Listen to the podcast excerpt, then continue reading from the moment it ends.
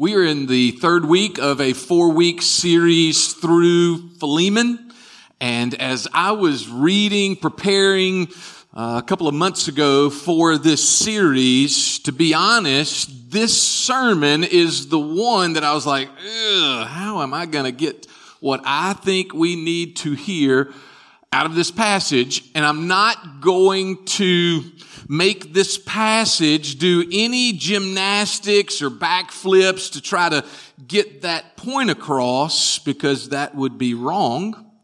The text needs to speak what the text is saying, but we need to hear and be challenged in this area.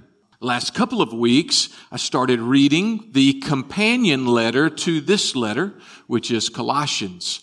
And um, so we are going to spend some time in Colossians this morning. We're going to spend some time in Philemon, and we are looking at community restoration. If the relationship between Philemon and Onesimus needed to be restored. Your relationship between you and the Father needed to be restored. There was a community that also needed to be restored, those relationships in it.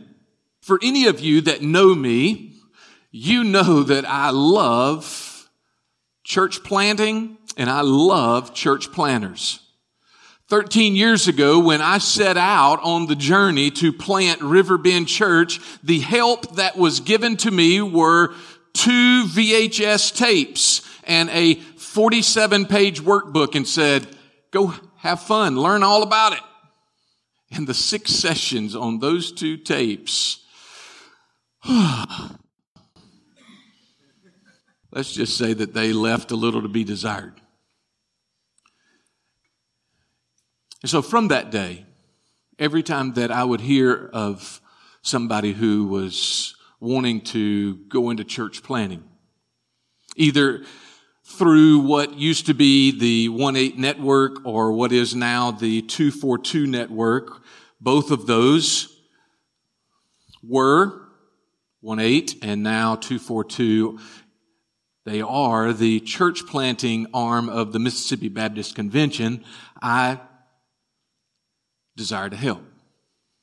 And um, one of the guys that uh, I've had the pleasure and privilege to work with is a guy by the name of Scott Fortenberry, who planted about two years ago. He planted Soul City Church in downtown, run down, broken down Jackson.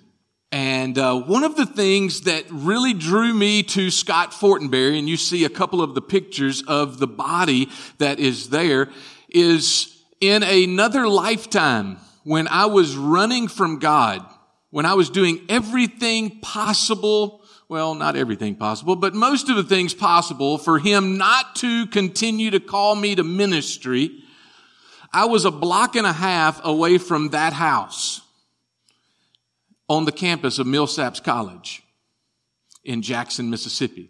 And one of the reasons that I love Scott is because of the work that he and the folks at Soul City Church are doing. Not too long ago, I got to uh, ride the few blocks in his area with him. And um, he just shared with me the vision he shared with me his heart. He shared with me his, his love for a people and all that God was doing. You see this house that is here. This house was given to him.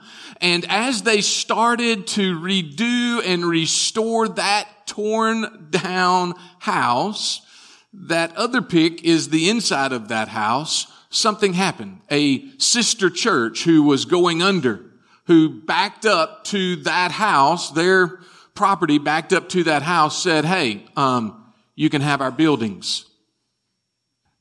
Two more houses on the block given because of the work and the restoration in the community that is happening through that work. I love stories like that.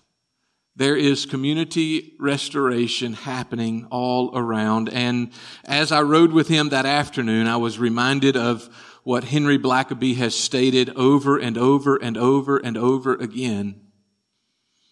God's at work all around you. He's at work all around you. Find where He's working and join Him. He's not just working in downtown Jackson.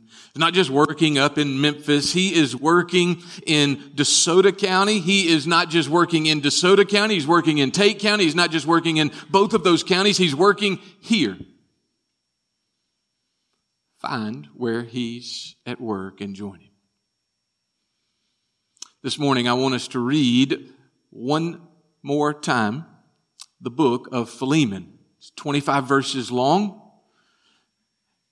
And as I read it, I want you to think about the community.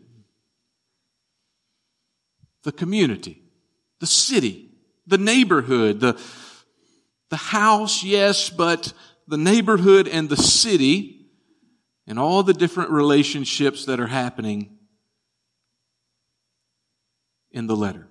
Paul a prisoner of Christ Jesus, and Timothy, our brother, to Philemon, our dear friend and co-worker, and Apphia, our sister, and Archippus, our fellow soldier, to the church that meets in your home.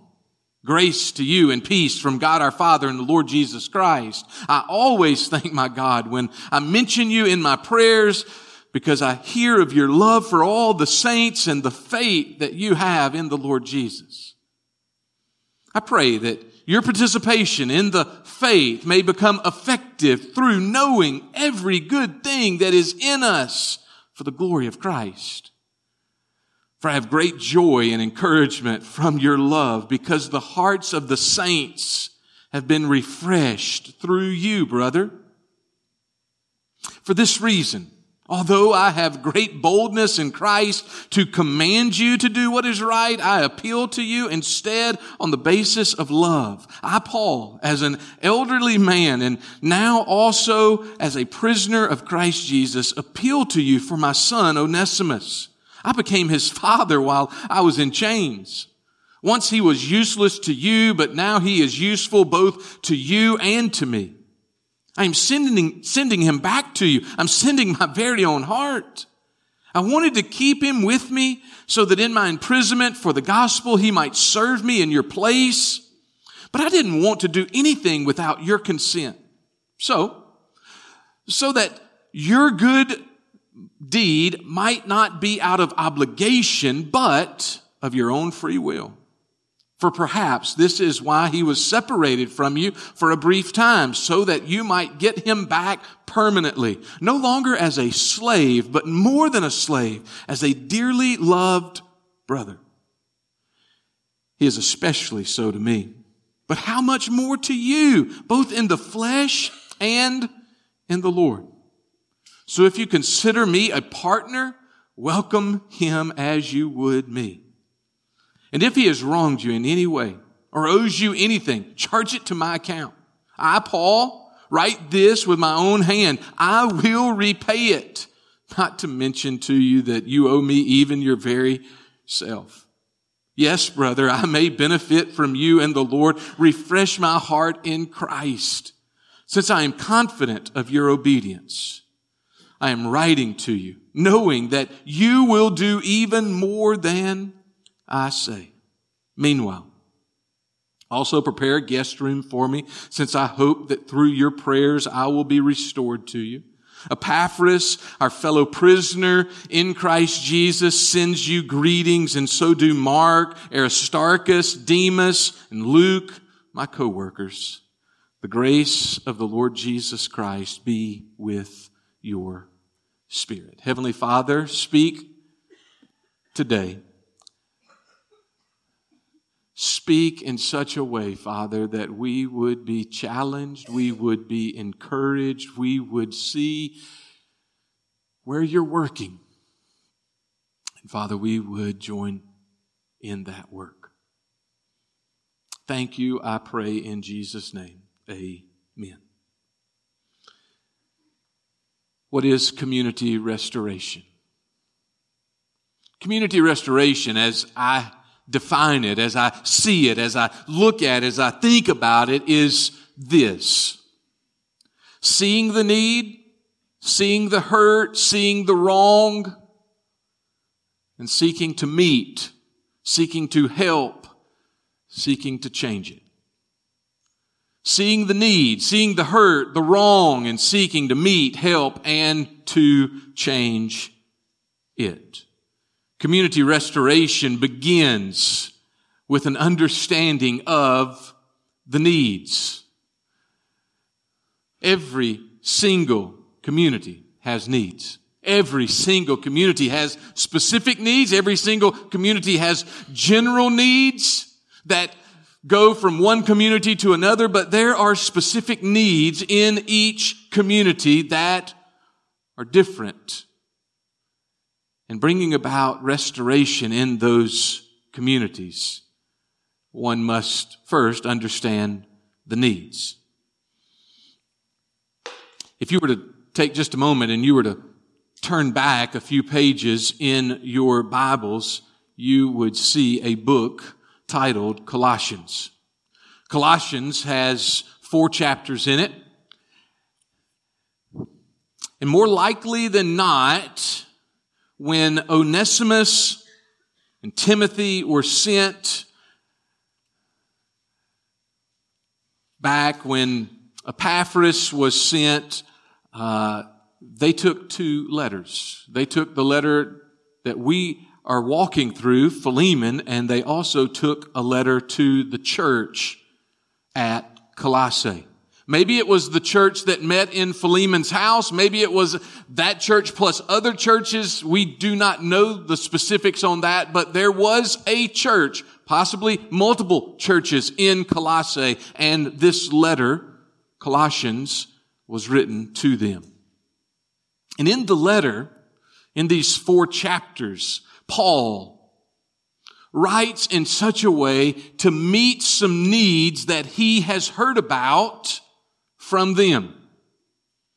There were some specific needs that he wrote about in chapter 2 verses 8 down through chapter 3 verse 4, the meat of the letter. was a thing called Gnosticism. In Greek, it is a gnosko, that knowledge. It was a secret knowledge that they thought one had to have to be able to see or know God. And Paul writes to that need, writes to that wrong in those verses. Let's walk through a couple of these. Just a moment. Need number one. In every single community, the, uh, the number one need in our community, the number one need in the community that you live in, the number one community need that, that you work in is found in Colossians chapter 1, verse 15 down through verse 18. I'm going to read it for us, and you're like, that, how does that answer a need? Well, let me read it for us. He, Christ, is the image of the invisible God, the firstborn of all creation, for everything was created by him, and in heaven and on earth, the visible and the invisible whether thrones or dominions or rulers or authorities, all things have been created through him and for him. He is before all things, and by him all things hold together. He is also the head of the body, the church. He's the beginning, the firstborn from the dead, so that he might come to have first place in everything. For God was pleased to have all his fullness dwell in him and through him to reconcile everything to himself, whether things on earth or things in heaven, by making peace through his blood shed on the cross.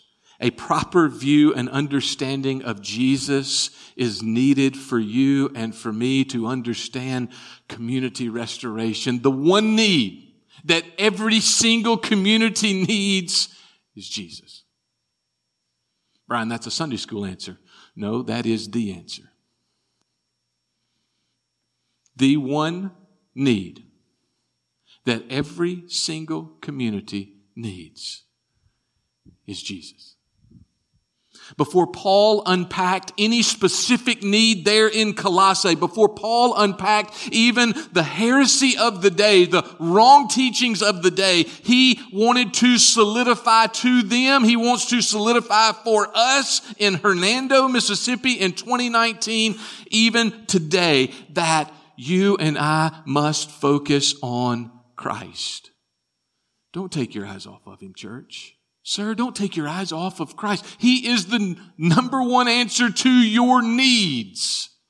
Everything that He's done, everything that He is, answers your needs, your hurts, and meets every single one. Well, Brian, does that mean that we don't need to take physical needs? No, that doesn't mean that at all does not mean that at all. If you and I only stand up and say, hey, here's Jesus, here's Jesus, here's Jesus, yet we do not clothe them, we do not feed them, we, not, we do not give them warmth when they are cold, then James tells us, hey, you've done absolutely nothing. Absolutely nothing.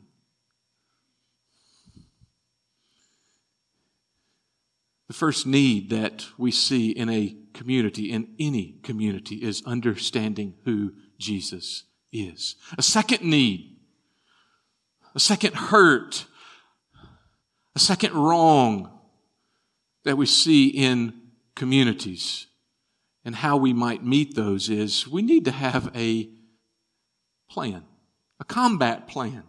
There is a spiritual attack on the community. There is a spiritual attack on the gospel. There is a spiritual attack on you and on me as sons and daughters of the king. And there needs to be a plan of how we address this spiritual attack.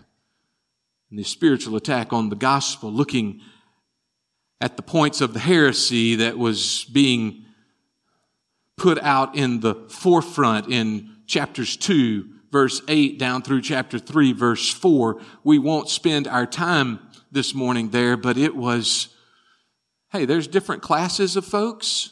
And if you fit in this class, guess what? You can have the special knowledge. And if you can have the special knowledge, guess what? You can join the club. Everybody else? Thanks for trying.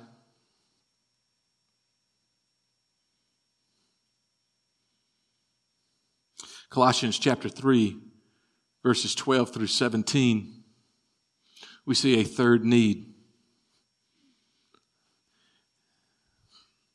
How do you deal with people in the community who might be abrasive? How do you deal with people in the community who might be opposing you as the church?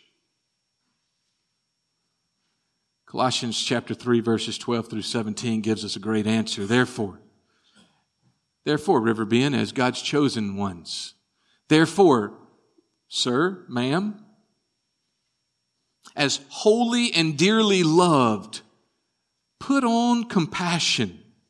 Put on kindness, humility, gentleness, and patience, bearing with one another and forgiving one another if anyone has a grievance against another inside the church and outside the church. If anyone has a grievance against another, just as the Lord has forgiven you, so you also are to forgive. Above all, love verse 14, above all, put on love, which is the perfect bond of unity. And let the peace of Christ, to which you were also called in one body, rule your hearts. And be thankful. Let the word of Christ dwell richly among you in all wisdom, teaching and admonishing one another through psalms and hymns and spiritual songs, singing to God with gratitude in your hearts. And whatever you do, Riverbend, whatever you do, sir, ma'am, whatever you do in word or deed, do everything in the name of the Lord Jesus, giving thanks to God the Father through Him. So, how do you meet their needs? How do you, how do I meet those specific needs of the community?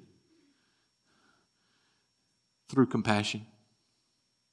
Brian, I don't have time. You and I both have time, we just give that time to something else. Through kindness, Brian, I just have a rough exterior. I'm not looking at anybody. I just have a rough exterior, but, but I promise you, inside this hard shell of mine, there is so much kindness. Through humility, through gentleness. Brian, they just bug the ever living stew out of me. Yep. Guess what? You do the same to them. I do the same. But if you and I want to see our community restored, we have to show kindness. We have to show compassion. We have to have humility. We have to be gentle. We have to show patience. And above all, we got to love. Not when they sound like us or just when they look like us or just when they like the things that we like.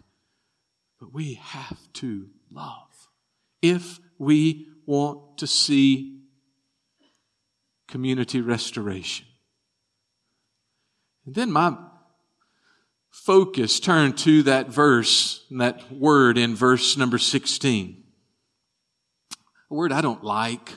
I, don't know why I, I kind of focus on those words that I don't like sometimes, but maybe you like that word. The word is admonishing. Any of you like to be admonished?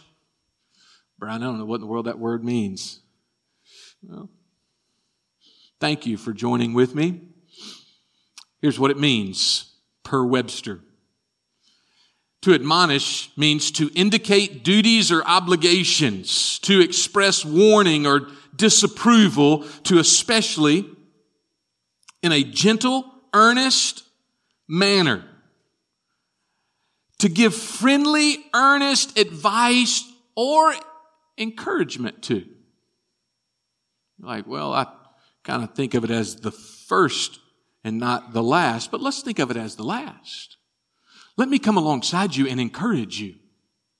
Let me come alongside you and say, Hey, I'm going to admonish you, but, but here's the admonishment. Let me encourage you to be about what God has called you to do. He has called us to be gentle and humble and kind and patient to a community that needs Him among a number of other things and how you and I respond in this day. I get it.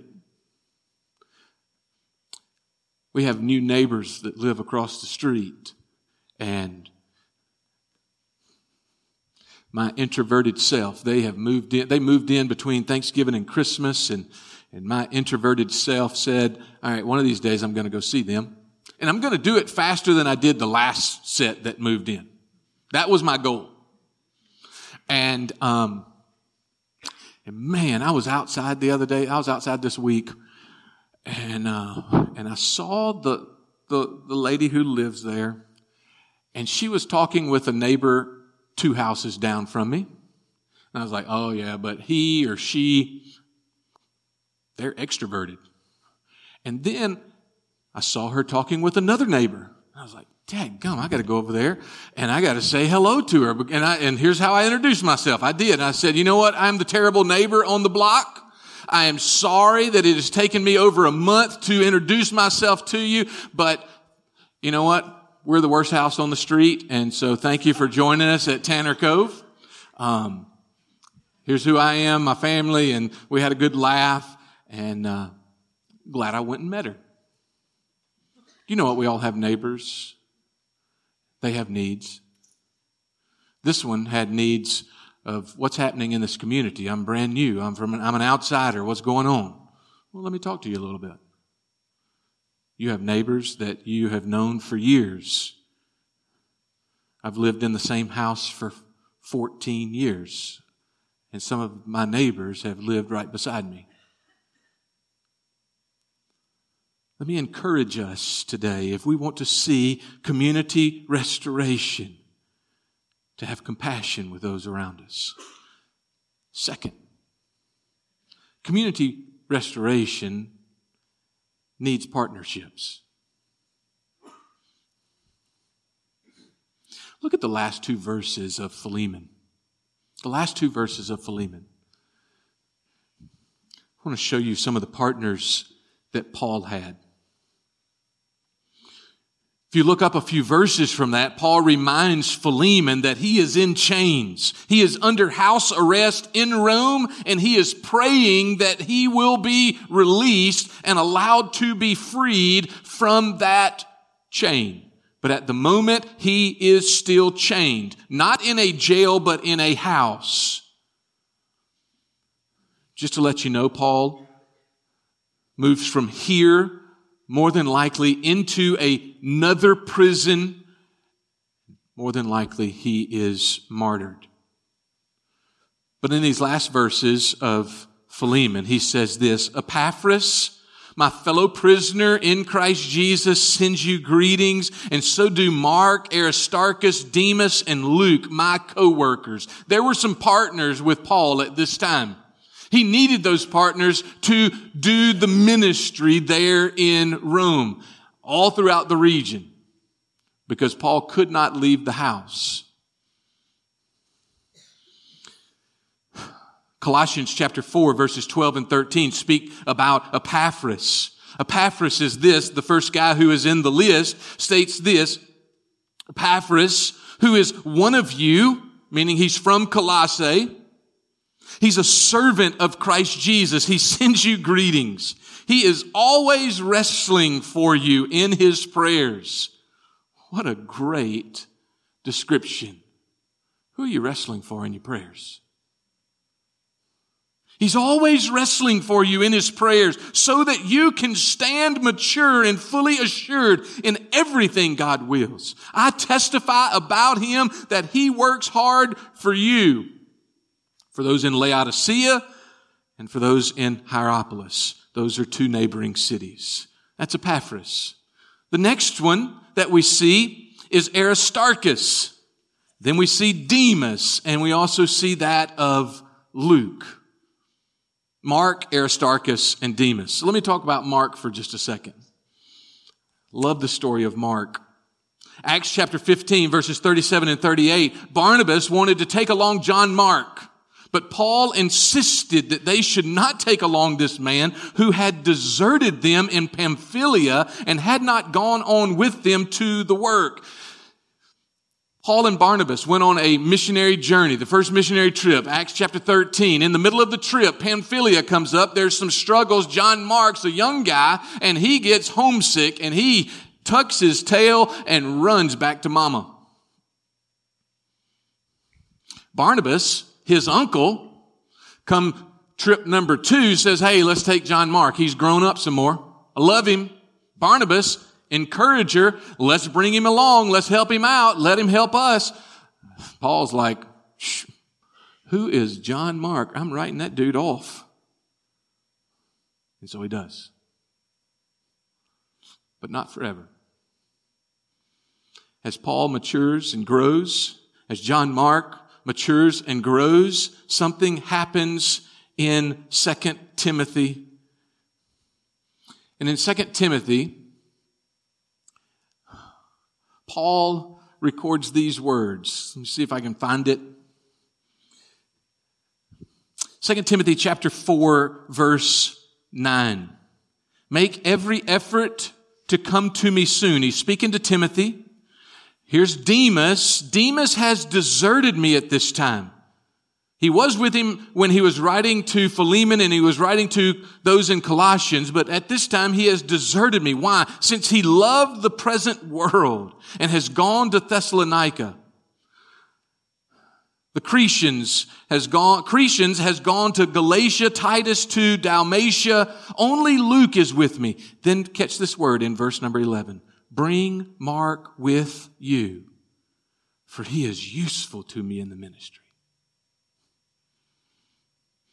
There was this man named Timothy. Paul wrote about Timothy in Philippians chapter 2 verses 20 through 22. For I have no one else like-minded who will genuinely care about your interest. All are seek their, all seek their own interest, not those of Jesus Christ, but you know his proven character because he has served with me in the gospel ministry like a son with a father. I tell you all these verses for this reason.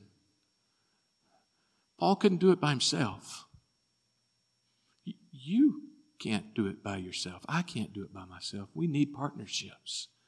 We need partnerships in this room to form.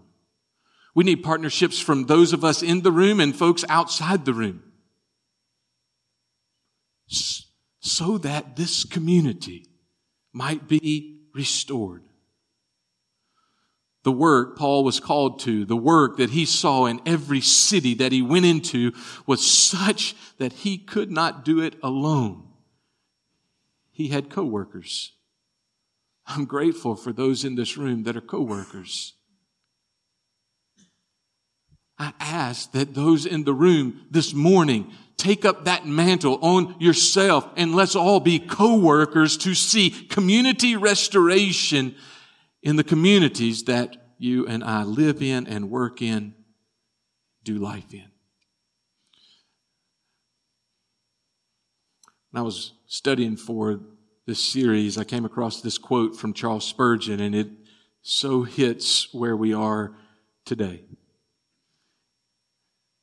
Sir, if you are truly a Christian, ma'am, if you are truly a Christian, if we are truly Christians, we shall be changed in all of our relationships to our fellow men.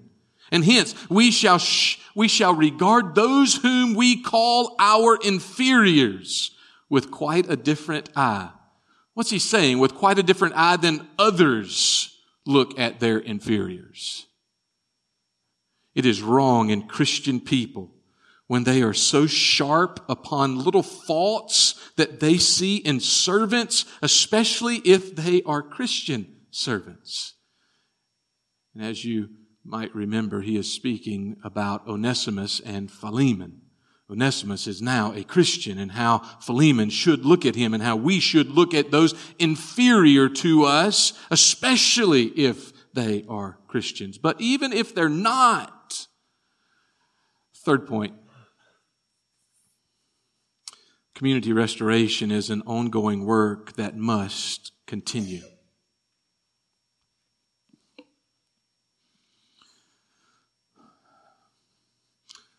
The letters that we have from Paul, a number of them, letters to the church that he writes, whether it is Philippians, we have one letter. Ephesians, we have one letter. To the folks at Philippi or the folks at Ephesus, to the folks at Colossae, we have one letter. To the folks at Corinth, we have what we call two letters, but it's actually four letters that we know that he wrote. Folks at Thessalonica, that we have Thessalonians, we have two letters that Paul wrote. Why do you say that, Brian? I say that because it's not just that he wrote a few words and he never checked back in. He never thought about these folks again. No, he continued to send. He continued to read. He continued to write to these people so that their communities might be restored. It is an ongoing work that must continue. And if you and I think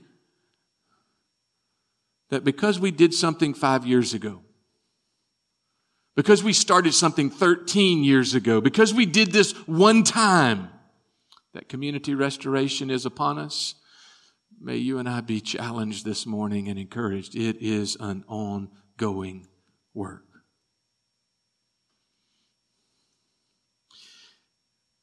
Every time I sit down to write a sermon. Each point that I try to make, I break into four different areas in my notes. The first area that I seek to get across to you is that of explanation. I'm trying to explain this portion of the text to you in such a way that you can understand it and I can understand it. Second, I'm trying to illustrate it, so there's some illustration that goes into each point. Third, there is argumentation. I'm trying to argue the point of scripture to us so that we would grasp it, we would wrestle with it, and we would see it from multiple sides to get to the point. But if that's all I do, that is a lecture. And you did not come here for a lecture. If you came here for a lecture, just let you know I'm a worse lecturer than I am a preacher. But the fourth point that I seek to get across to us every single time. I used to call it application, but for the last couple of years, I started using a different word.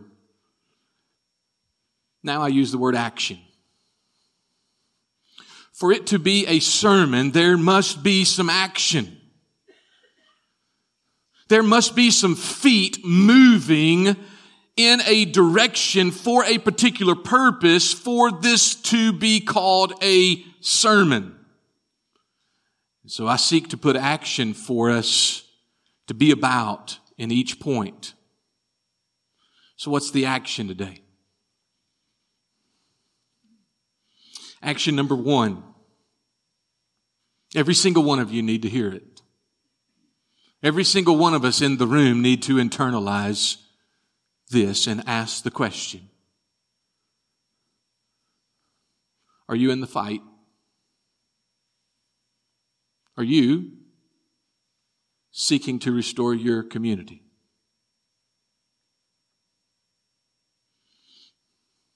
I've said it before. I thought about it just a moment ago.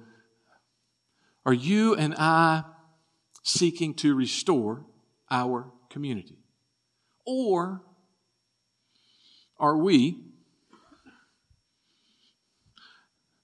driving out of the garage to the workplace, putting in our time at the workplace, driving back to the house, punching the garage door button, hoping that it works to get in the garage, to push the garage door button on the inside of the garage until you have to punch it again. Get in the fight. First and foremost, River Bend, sir, ma'am, get in the fight. Find yourself in the names of fellow workers, co-workers for the cause. Second point of action. Be diligent. Be discerning. Know the different needs that you come across. Meet the needs. But know that first and foremost, the need is the gospel above all else. But also take your hands, take your feet, get dirty with them, walk with them. There are other needs that need to be met. Came across a uh, phrase I don't remember who said it first that I heard it, but I have heard it here recently that you and I need to be careful that we are so heavenly minded that you are and I are no earthly good. There are physical and immediate needs that you and I are to address, need to address, and not just to stand up here and preach at you, but to call us to join together Take out your calendars, whether it's on a phone or in a physical calendar, and circle a date for me.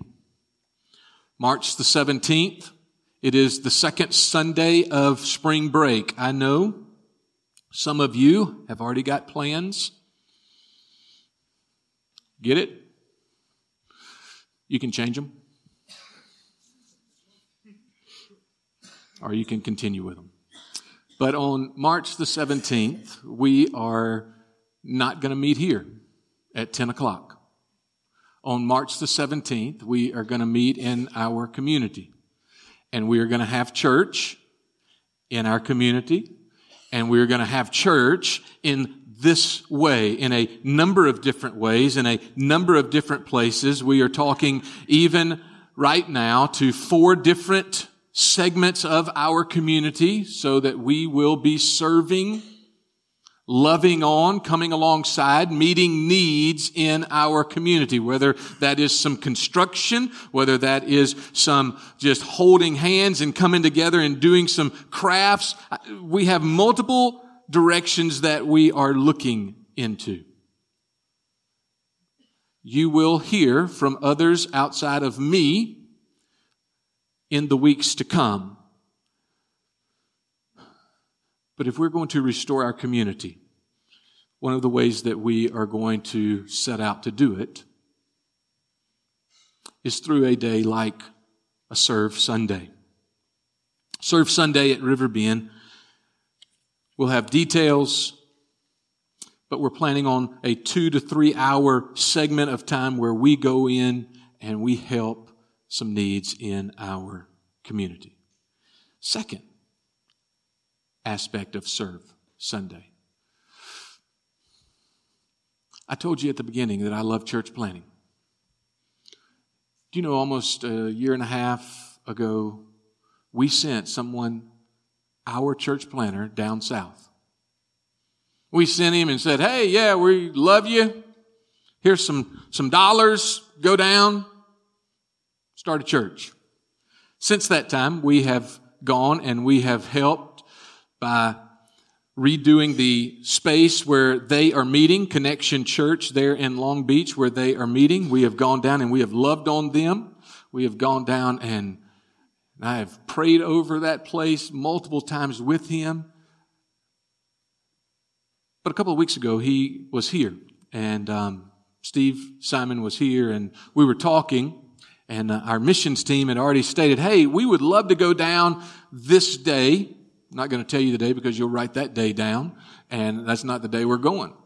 But we would love to come down that weekend. Can you use this? And he said, you know what? If you would, you would move it one week. Um, we already have some plans. There is a Mardi Gras parade in Long Beach that evening, and I'm purchasing a number, hundreds of cups. We're putting information in it. We're putting uh, goodies for kids in it, and I really need you to come that weekend if you can. We can stay at the associational camp house.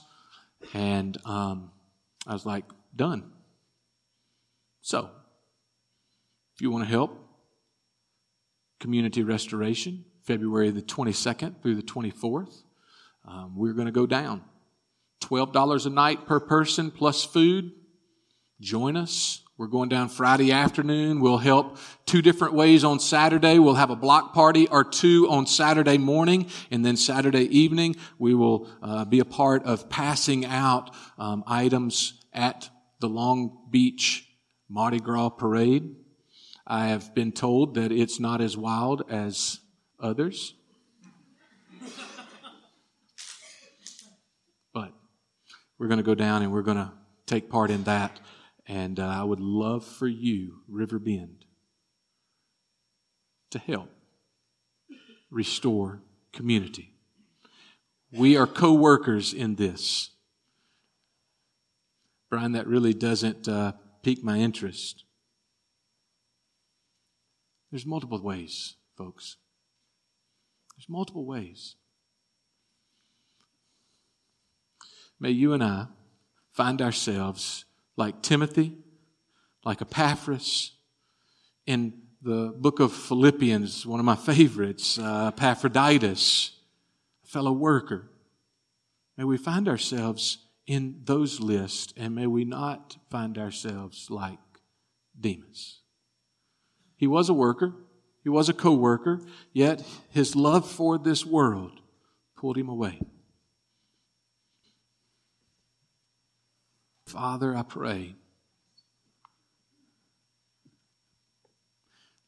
Lord, that we would see the needs around us.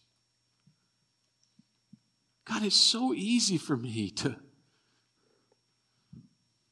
to see the next meeting, the next item on my calendar, on my to-do list, and, and miss. Father, it is so easy for me to miss the need right in front of me because I'm going to the next item on my list. God, I, I just heard myself speak of my list. I am yours. I am no longer mine. I am yours. God, we are yours. May you use us to restore this community. This community that has hundreds that live in neighborhoods all around. This community that have hundreds that are like us and hundreds that are not like us. Yet all of us need you.